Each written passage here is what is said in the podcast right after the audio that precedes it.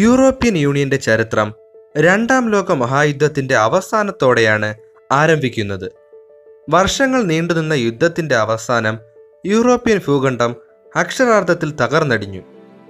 അതുവരെ ആഗോള ശക്തികളായിരുന്ന യൂറോപ്യൻ രാജ്യങ്ങൾക്ക് അവരുടെ സ്വാധീനം നഷ്ടമാകാൻ തുടങ്ങിയിരുന്നു. മാത്രമല്ല, അമേരിക്കയും യു എസ് എസ് ആറും രണ്ട് പ്രധാന സൂപ്പർ ശക്തികളായി മാറി. ഇരു രാജ്യങ്ങളും തമ്മിൽ വർദ്ധിച്ചു വരുന്ന ശത്രുത ശീതയുദ്ധത്തിൻ്റെ തുടക്കത്തിന് വഴിവെച്ചു. സോവിയറ്റുകൾ കിഴക്കൻ യൂറോപ്പിനെ നിയന്ത്രിക്കുമ്പോൾ പടിഞ്ഞാറൻ യൂറോപ്പ് രാജ്യങ്ങളുടെ പുനർനിർമ്മാണത്തിനായി അമേരിക്കയുടെ സഹായം പ്രതീക്ഷിച്ചു. യൂറോപ്പിൻ്റെ ഒരു ഭാഗം ഇരുമ്പ് തിരശ്ശീല എന്നറിയപ്പെട്ട സോവിയറ്റ് അതിർത്തി കൊണ്ട് വിഭജിക്കപ്പെട്ടിരുന്നപ്പോൾ പടിഞ്ഞാറ് യൂറോപ്യൻ ഐക്യം എന്ന ആശയം രാജ്യങ്ങളെ പിടിമുറുക്കാൻ തുടങ്ങിയിരുന്നു.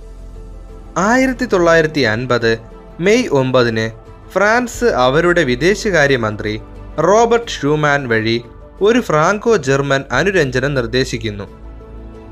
വ്യാവസായിക രാജ്യങ്ങളുടെ പ്രധാന സമ്പത്തായ കൽക്കരിയുടെയും ഉരുക്കിൻ്റെയും ഉൽപ്പാദനം ഒരു പൊതു ഉന്നതാധികാരത്തിന് കീഴിൽ വയ്ക്കുക എന്നതായിരുന്നു ഫ്രാൻസിൻ്റെ ആശയം. പ്രധാനമായും ആയുധ നിർമ്മാണത്തിന് ഇത്തരത്തിലൊരു ഉടമ്പടി ആവശ്യമായിരുന്നു. സഖ്യത്തിൽ ചേരാൻ ആഗ്രഹിക്കുന്ന രാജ്യങ്ങൾക്കായി പദ്ധതി മുന്നോട്ട് വയ്ക്കുന്നതിലൂടെ സമ്പദ് വ്യവസ്ഥ ഉയർത്തുകയും സമാധാനം നിലനിർത്തുകയുമായിരുന്നു പ്രധാന ലക്ഷ്യം. പാരീസിൽ തൊട്ടടുത്ത വർഷം യൂറോപ്യൻ കൽക്കരി ഉരുക്ക് സഖ്യം സ്ഥാപിക്കുന്നതിനായിട്ടുള്ള ഒരു കരാറിൽ ആറ് രാജ്യങ്ങൾ ഒപ്പുവെച്ചു. France, Italy, Belgium, Netherland, Luxembourg, Germany എന്നീ രാജ്യങ്ങളായിരുന്നു ഈ സഖ്യത്തിൽ ഉണ്ടായിരുന്നത്. ജർമ്മനിയെ ഇരുമ്പ് തിരശ്ശീല കൊണ്ട് വിഭജിക്കപ്പെട്ടപ്പോൾ പശ്ചിമ ജർമ്മനി മാത്രമായിരുന്നു അതിൻ്റെ ഭാഗമായിരുന്നത്. പകരം കിഴക്കൻ ജർമ്മനി യൂറോപ്യൻ സഖ്യത്തിൻ്റെ കൂടെ ചേർന്നു. യൂറോപ്പിൻ്റെ വികസനം ത്വരിതപ്പെടുത്തുന്നതിനായി ആറ് സ്ഥാപക രാജ്യങ്ങളും ചേർന്ന് ആയിരത്തി തൊള്ളായിരത്തി അൻപത്തിയേഴ് മാർച്ച് ഇരുപത്തിയഞ്ചിന് റോമിൽ വെച്ച് രണ്ട് പുതിയ കരാറുകളിൽ ഒപ്പുവെച്ചു. ആദ്യ ഉടമ്പടി യൂറോപ്യൻ എക്കണോമിക് കമ്മ്യൂണിറ്റി രൂപീകരിക്കുക എന്നതായിരുന്നു. ഇതിൻ്റെ പ്രധാന ലക്ഷ്യം ഒരു പൊതുവിപണി സ്ഥാപിക്കുക എന്നതാണ്. രാജ്യങ്ങൾ തമ്മിലുള്ള ഗതാഗതം, വ്യാപാരം, കൃഷി എന്നിവയും ഈ കരാറിൻ്റെ ഭാഗമായിരുന്നു. കാർഷിക ഉൽപ്പാദനക്ഷമത വർദ്ധിപ്പിക്കുക, ന്യായമായ വില നൽകുക, കർഷകരുടെ ന്യായമായ ജീവിത നിലവാരം ഉറപ്പാക്കുക എന്നിവയാണ് പൊതു കാർഷിക നയം ലക്ഷ്യമിടുന്നത്. രണ്ടാമത്തെ ഉടമ്പടി സിവിലിയൻ ന്യൂക്ലിയർ റിസർച്ച് പ്രോഗ്രാമുകളെ ഏകോപിപ്പിച്ച് യൂറോപ്യൻ അറ്റോമിക് എനർജി കമ്മ്യൂണിറ്റി സ്ഥാപിക്കുക എന്നതുമായിരുന്നു. റോം ഉടമ്പടികൾ ആയിരത്തി തൊള്ളായിരത്തി അൻപത്തി എട്ടിൽ പ്രാബല്യത്തിൽ വന്നെങ്കിലും അതിൻ്റെ നയങ്ങൾ നടപ്പിലാക്കാൻ വർഷങ്ങൾ വേണ്ടിയിരുന്നു. ബ്രിട്ടൻ ഉൾപ്പെടെയുള്ള പല രാജ്യങ്ങളും ഈ സഖ്യത്തിൽ ചേരാൻ മുന്നോട്ട് വന്നു. എന്നാൽ ചാൾസ് ഡി ഗില്ലയുടെ നേതൃത്വത്തിൽ ഫ്രാൻസ് ബ്രിട്ടന്റെ പ്രവേശന അഭ്യർത്ഥനയെ വീറ്റോ ചെയ്തു. ബ്രിട്ടൻ അമേരിക്കയുടെ വളരെ അടുത്ത സഖ്യകക്ഷി ആണെന്നാരോപിച്ചായിരുന്നു ഫ്രാൻസിൻ്റെ ആ നീക്കം.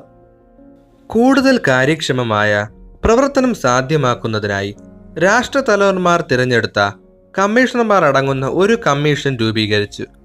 യൂറോപ്യൻ നിയമങ്ങൾ അംഗങ്ങളുടെ പൊതു താൽപര്യപ്രകാരം സ്ഥാപിക്കുക എന്നതായിരുന്നു സംഘടനയുടെ ലക്ഷ്യം. അതിനെ തുടർന്ന് യൂറോപ്പിലെ ജനങ്ങളെ പ്രതിനിധീകരിക്കുന്ന ഒരു പാർലമെൻറ്റും തീരുമാനങ്ങളുടെ നിയമസാധുതയെ പരിശോധിക്കുന്ന ഒരു കോടതിയും രൂപം കൊണ്ടു. ആയിരത്തി തൊള്ളായിരത്തി അറുപത്തിയേഴിൽ ബ്രിട്ടൻ അംഗത്വത്തിനുള്ള അപേക്ഷ വീണ്ടും സമർപ്പിച്ചു. എന്നാൽ ഫ്രാൻസ് രണ്ടാം തവണയും ബ്രിട്ടന്റെ പ്രവേശനം തടഞ്ഞു. വ്യാവസായിക കാർഷിക ഉൽപ്പന്നങ്ങൾക്കുണ്ടായിരുന്ന ഉയർന്ന നികുതികൾ നീക്കം ചെയ്തതും തൊഴിലാളികളുടെ സ്വതന്ത്ര മുന്നേറ്റവും കാരണം യൂറോപ്യൻ യൂണിയന്റെ സാമ്പത്തിക സ്ഥിതി അതിവേഗം മെച്ചപ്പെട്ടു. അതുകാരണം യൂണിയനിൽ ചേരാനായി ധാരാളം രാജ്യങ്ങൾ മുന്നോട്ട് വന്നു. ഇത്തവണ ചർച്ചകൾ നന്നായി നടന്നു. എന്നാൽ നോർവേയുടെ താരതമ്യേന കുറഞ്ഞ ജനസംഖ്യ അവരുടെ പ്രവേശനത്തിന് തടസ്സമായി. ആയിരത്തി തൊള്ളായിരത്തി എഴുപത്തി മൂന്നിൽ അയർലൻഡ്, ബ്രിട്ടൻ, ഡെൻമാർക്ക് എന്നീ രാജ്യങ്ങൾ യൂറോപ്യൻ യൂണിയനിൽ ചേർന്നു. അതേ വർഷം പാരീസിൽ വെച്ച് രാഷ്ട്രതലവന്മാർ ചേർന്ന് യൂറോപ്യൻ കൗൺസിൽ സൃഷ്ടിക്കുന്നതിനുള്ള കരാറിൽ ഒപ്പുവെച്ചു. കമ്മ്യൂണിറ്റിയുടെ മാർഗനിർദ്ദേശങ്ങൾ പുതുക്കുന്നതിനായി യൂറോപ്യൻ നേതാക്കൾ വർഷത്തിൽ മൂന്ന് തവണയെങ്കിലും കൂടിച്ചേരണമെന്നും ധാരണയായി. പോർച്ചുഗൽ, ഗ്രീസ്, സ്പെയിൻ എന്നിവിടങ്ങളിലെ സ്വേച്ഛാധിപത്യ ഭരണങ്ങൾ അവസാനിച്ചതിനു ശേഷം മൂന്ന് രാജ്യങ്ങളും യൂണിയനിൽ ചേരാനായി അഭ്യർത്ഥിച്ചു. തുടർന്ന് സ്പെയിനിന് സംഘടനയിൽ അംഗത്വം ലഭിച്ചു. ആയിരത്തി തൊള്ളായിരത്തി എഴുപത്തി ഒൻപതിൽ ആദ്യമായി യൂറോപ്യൻ പാർലമെന്റ് അംഗങ്ങളെ സാർവത്രിക വോട്ടവകാശം ഉപയോഗിച്ച് തിരഞ്ഞെടുത്തു.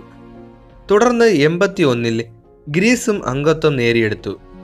തൊട്ടടുത്ത വർഷം ഡെൻമാർക്കിൽ നിന്ന് കൂടുതൽ സ്വയംഭരണാവകാശം നേടിയ ഗ്രീൻലൻഡ് യൂറോപ്യൻ യൂണിയനിൽ നിന്നും പുറത്തു പോകാൻ തീരുമാനിച്ചു. ആയിരത്തി തൊള്ളായിരത്തി എൺപത്തിനാലിൽ മാർഗരറ്റ് താച്ചറുടെ കീഴിലുള്ള ബ്രിട്ടൻ യൂറോപ്യൻ യൂണിയനിലെ പൊതു കാർഷിക നയത്തിൽ നിന്ന് വേണ്ടത്ര പ്രയോജനം ലഭിക്കുന്നില്ല എന്ന് പരാതിപ്പെട്ടു. തുടർന്ന് യൂണിയന്റെ മൊത്ത ബജറ്റിലേക്കുള്ള രാജ്യത്തിന്റെ സംഭാവന കുറയ്ക്കുന്നതിന് തീരുമാനം കൈക്കൊണ്ടു. ആയിരത്തി തൊള്ളായിരത്തി എൺപത്തി ആറിൽ യൂറോപ്യൻ കമ്മീഷൻ സിംഗിൾ യൂറോപ്യൻ ആക്ടിൽ ഒപ്പുവെച്ചുകൊണ്ട് ആഭ്യന്തര കമ്പോളത്തിന് ഉത്തേജനം നൽകാൻ തീരുമാനിച്ചു. തുടർന്ന് കസ്റ്റംസ് തീരുവ ഒഴിവാക്കുന്നതിനോടൊപ്പം സ്വതന്ത്ര മുന്നേറ്റത്തിനുള്ള എല്ലാ തടസ്സങ്ങളും നീക്കം ചെയ്യാൻ മാർഗരേഖയായി. ആയിരത്തി തൊള്ളായിരത്തി തൊണ്ണൂറ്റി മൂന്നോടെ പൂർത്തീകരിക്കേണ്ട സിംഗിൾ മാർക്കറ്റ് പദ്ധതിയാണിത്. ബെർലിൻ മതിലിന്റെ പതനത്തിന് ശേഷം ജർമ്മനി വീണ്ടും ഏകീകരിച്ചു. സോവിയറ്റ് യൂണിയന് കൂടുതൽ കലാപങ്ങളും തകർച്ചകളും ഉൾക്കൊള്ളാൻ കഴിയാതെ തകർന്നടിഞ്ഞു. സോവിയറ്റ് യൂണിയന്റെ പതനം യൂറോപ്യൻ യൂണിയന് കിഴക്കൻ യൂറോപ്പിലെ രാജ്യങ്ങളുമായി ബന്ധം പുലർത്താൻ അവസരം നൽകി. ആയിരത്തി തൊള്ളായിരത്തി തൊണ്ണൂറ്റി രണ്ട് ഫെബ്രുവരി ഏഴിന് യൂറോപ്യൻ രാഷ്ട്രതലവന്മാർ മാസ്ട്രിക്റ്റ് ഉടമ്പടിയിൽ ഒപ്പുവെച്ചു. ഈ ഉടമ്പടി ഒരു യൂണിയന്റെ സാമ്പത്തിക വളർച്ചയും ഭാവിയിൽ ഒരു പൊതു യൂറോപ്യൻ കറൻസിയുടെ സൃഷ്ടിയെയും കുറിച്ച് വിഭാവനം ചെയ്യുന്നു. തുടർന്ന് യൂണിയനിൽ പുതിയ രാജ്യങ്ങളുടെ ഒരു തരംഗം തന്നെ ഉണ്ടായി. പക്ഷേ സ്വിറ്റ്സർലൻഡും നോർവേയും കൂടുതൽ അംഗങ്ങളുടെ സ്ഥാനാർത്ഥിത്വത്തെ എതിർത്തു. ആയിരത്തി തൊള്ളായിരത്തി എൺപത്തി അഞ്ചിൽ ലക്സംബർഗിലെ ഷെങ്കനിൽ വച്ച് ഒപ്പുവെച്ച ഷെങ്കൻ കരാർ തൊണ്ണൂറ്റിയഞ്ച് മുതൽ ക്രമേണ അവതരിപ്പിക്കപ്പെട്ടു. അതിർത്തി നിയന്ത്രണങ്ങൾ നിർത്തലാക്കുകയെന്നതാണ് ഈ കരാറിൻ്റെ ലക്ഷ്യം. അതിനാൽ യൂറോപ്യൻ യൂണിയനുള്ളിൽ പൂർണ്ണ സഞ്ചാര സ്വാതന്ത്ര്യമുണ്ടായി. അധികം വൈകാതെ തന്നെ യൂണിയന്റെ പൊതു കറൻസി എന്ന പദ്ധതിക്ക് അംഗീകാരം ലഭിച്ചു. യൂറോ എന്ന് പേരിട്ട് വിളിച്ച ഈ കറൻസിയെ ബ്രിട്ടൻ, സ്വീഡൻ, ഡെൻമാർക്ക് എന്നീ രാജ്യങ്ങൾ അംഗീകരിക്കാൻ തയ്യാറായില്ല. തുടർന്ന് അംഗരാജ്യങ്ങൾ ചേർന്ന് യൂറോപ്യൻ സെൻട്രൽ ബാങ്ക് സ്ഥാപിച്ചു. രണ്ടായിരത്തി രണ്ട് ജനുവരി ഒന്ന് മുതൽ മാത്രമേ പ്രചാരത്തിൽ വന്നുള്ളൂ എങ്കിലും തൊണ്ണൂറ്റി ഒൻപതിൽ തന്നെ യൂറോ ഔദ്യോഗികമായി വിപണിയിലെത്തി. യൂറോപ്യൻ യൂണിയനെ വിപുലീകരിക്കുന്നതിനുള്ള വൻതോതിലുള്ള ചർച്ചകൾ നടന്നു. രണ്ടായിരത്തി നാല് മെയ് ഒന്നിന് പത്ത് പുതിയ രാജ്യങ്ങൾ കൂടി യൂറോപ്യൻ യൂണിയനിൽ ചേർന്നു. സൈപ്രസ് ഒഴികെയുള്ള ഒട്ടുമിക്ക രാജ്യങ്ങളും ഷെങ്കൻ നയം അംഗീകരിച്ചു. നൈസ് ഉടമ്പടിയുടെ പകുതി പരാജയത്തിന് ശേഷം ഇരുപത്തിയഞ്ച് രാഷ്ട്ര തലവന്മാർ വീണ്ടും യോഗം ചേർന്നു. യൂറോപ്യൻ യൂണിയന്റെ പ്രവർത്തനം കാര്യക്ഷമമാക്കുക, നിലവിലുള്ള എല്ലാ കരാറുകളെയും ഒരൊറ്റ വാചകം ഉപയോഗിച്ച് മാറ്റിസ്ഥാപിക്കുന്ന ഒരു ഭരണഘടനാ ഉടമ്പടി സൃഷ്ടിക്കുക എന്നതായിരുന്നു ഇത്തവണ അവർ ലക്ഷ്യമിട്ടത്. ഇത് യൂറോപ്പിലുടനീളം ചൂടേറിയ ചർച്ചകൾക്ക് തുടക്കമിട്ടു. ദേശീയ പരമാധികാരത്തിൻ്റെ മുകളിൽ അമിതമായ യൂറോപ്യൻ യൂണിയന്റെ കടന്നുകയറ്റത്തെ ഭയന്ന് ഫ്രഞ്ച്, ഡച്ച് ജനതകൾ പ്രമേയം വഴി ഈ ഉടമ്പടിയെ എതിർത്തു. ഇത് അംഗരാജ്യങ്ങളെ പരസ്പരം തർക്കങ്ങൾക്ക് വഴിവെച്ചു. എന്നിരുന്നാലും രണ്ടായിരത്തി ഏഴ് ജനുവരി ഒന്നിന് റൊമാനിയയും ബൾഗേറിയയും യൂറോപ്യൻ യൂണിയനിൽ അംഗമായി. അതേ വർഷം ഇരുപത്തിയേഴ് രാഷ്ട്ര തലവന്മാർ ലിസ്ബൺ ഉടമ്പടിയിൽ ഒപ്പുവെച്ചു.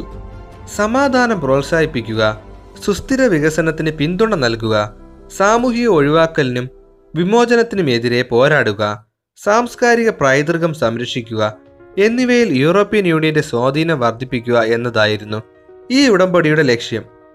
ഇത് എല്ലാ രാജ്യങ്ങളും അംഗീകരിച്ചു. പക്ഷേ അയർലൻഡ് ഒരു പ്രമേയം കൊണ്ടുവരികയും അത് നിരസിക്കുകയും ചെയ്തു. ആഗോള സാമ്പത്തിക മാന്ദ്യം യൂറോപ്പിനെയും കാര്യമായി ബാധിച്ചു. തുടർന്ന് യൂറോ മേഖല പൂർണ്ണമായും തകർച്ചയിലേക്ക് വീണു.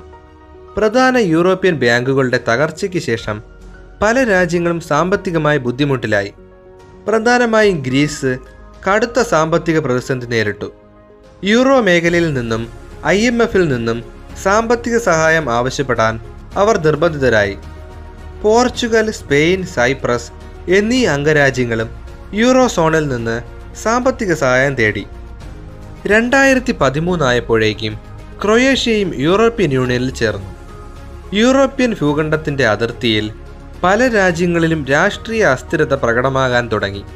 സിറിയയിലെ ആഭ്യന്തര യുദ്ധം, ലിബിയയിലും ഇറാഖിലും രണ്ടാമത്തെ ആഭ്യന്തര യുദ്ധം, അഫ്ഗാനിസ്ഥാനിലെയും ആഫ്രിക്കൻ രാജ്യങ്ങളിലെയും അരക്ഷിതാവസ്ഥയും അക്രമവും വൻതോതിൽ യൂറോപ്പിലേക്ക് കുടിയേറ്റത്തിന് വഴിയൊരുക്കി. തുർക്കിയുടെ അതിർത്തിയിൽ മതിലുകൾ നിർമ്മിച്ചിട്ടും രണ്ടായിരത്തി പതിനഞ്ചിൽ ഒരു ദശലക്ഷത്തിലധികം കുടിയേറ്റക്കാർ ഷെങ്കൻ പ്രദേശത്തേക്ക് പ്രവേശിച്ചു. തുടർന്ന് യൂറോപ്പ് കുടിയേറ്റത്തിൻ്റെ അളവ് കുറയ്ക്കാൻ ശ്രമിച്ചു. രാജ്യങ്ങൾ മെഡിറ്ററേനിയൻ കടലിൽ സുരക്ഷാ പെട്രോളിംഗ് ശക്തിപ്പെടുത്തി. ചില രാജ്യങ്ങൾ അവരുടെ അതിർത്തികളിൽ നിയന്ത്രണങ്ങൾ താൽക്കാലികമായി വീണ്ടും അവതരിപ്പിച്ചു. ഇതിനു പുറമെ യൂറോപ്യൻ യൂണിയൻ തുർക്കിയുമായും പിന്നീട് ലിബിയയുമായും കരാറുകളിൽ ഒപ്പുവെച്ചു. ഈ രാജ്യങ്ങളിൽ രാഷ്ട്രീയ സ്ഥിതി വളരെ അസ്ഥിരമായിരുന്നു.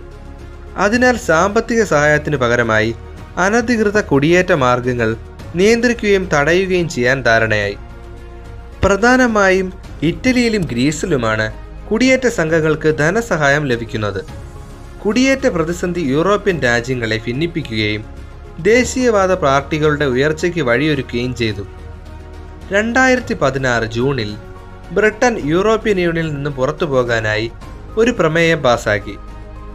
ബ്രെക്സിറ്റ് നടപ്പിലാക്കുന്നതിനുള്ള വ്യവസ്ഥകൾ നിർവചിക്കുന്നതിനായി ബ്രിട്ടൻ യൂറോപ്യൻ യൂണിയനുമായി ദൈർഘ്യമേറിയ ചർച്ചകളിൽ ഏർപ്പെട്ടു. നിരവധി പ്രമേയ പരാജയങ്ങൾക്ക് ശേഷം ബ്രിട്ടൻ രണ്ടായിരത്തി ഇരുപത് ജനുവരി മുപ്പത്തിയൊന്നിന് യൂറോപ്യൻ യൂണിയനിൽ നിന്ന് ഔദ്യോഗികമായി പിരിഞ്ഞുപോയി. ബ്രിട്ടന്റെ കാര്യങ്ങളിൽ ഇനി തീരുമാനമെടുക്കാനുള്ള അധികാരമില്ലെങ്കിലും യൂറോപ്യൻ ബജറ്റിലേക്ക് സംഭാവന നൽകുകയും വർഷാവസാനം വരെ ധനസഹായം സ്വീകരിക്കുകയും ചെയ്യാൻ യൂണിയൻ തീരുമാനിച്ചു. ബ്രിട്ടൻ വിട്ടുപോയതിനു ശേഷം യൂറോപ്യൻ യൂണിയനിൽ ഇപ്പോൾ ഇരുപത്തിയേഴ് അംഗരാജ്യങ്ങളും ഏകദേശം നാനൂറ്റി അൻപത് ദശലക്ഷം ജനസംഖ്യയുമുണ്ട്. ഇപ്പോഴും പുതിയ രാജ്യങ്ങൾ യൂണിയനിൽ പ്രവേശിക്കുന്നതിനുള്ള ചർച്ചകൾ നടത്തുന്നുണ്ട്. രണ്ടായിരത്തി അഞ്ചിൽ ആരംഭിച്ച തുർക്കിയുടെ പ്രവേശനത്തിനുള്ള ചർച്ചകൾ ഇപ്പോൾ ഏതാണ്ട് സ്തംഭിച്ച അവസ്ഥയിലാണ്. പത്തൊമ്പത് രാജ്യങ്ങൾ യൂറോസോണിലെ അംഗങ്ങളാണ്. മറ്റ് ആറ് രാജ്യങ്ങൾ യൂറോസോണിലോ യൂറോപ്യൻ യൂണിയനിലോ അംഗമാകാതെ യൂറോ സ്വീകരിച്ചു.